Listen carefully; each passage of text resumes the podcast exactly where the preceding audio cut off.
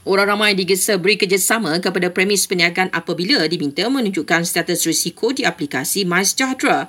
Kementerian Kesihatan mengeluarkan kenyataan tersebut selepas mengumumkan imbasan kod QR melalui aplikasi itu dihentikan bermula hari ini. Namun individu berisiko tinggi iaitu positif COVID-19 dan diarahkan kuarantin tidak dibenarkan memasuki premis dan tempat awam. Eh, sehubungan dengan itu, pegawai penguatkuasa KPDN HCP akan patuh semak secara rawat status pengunjung dan pekerja di premis perniagaan di seluruh negara. Langkah berkenaan bagi mengekang penularan COVID-19.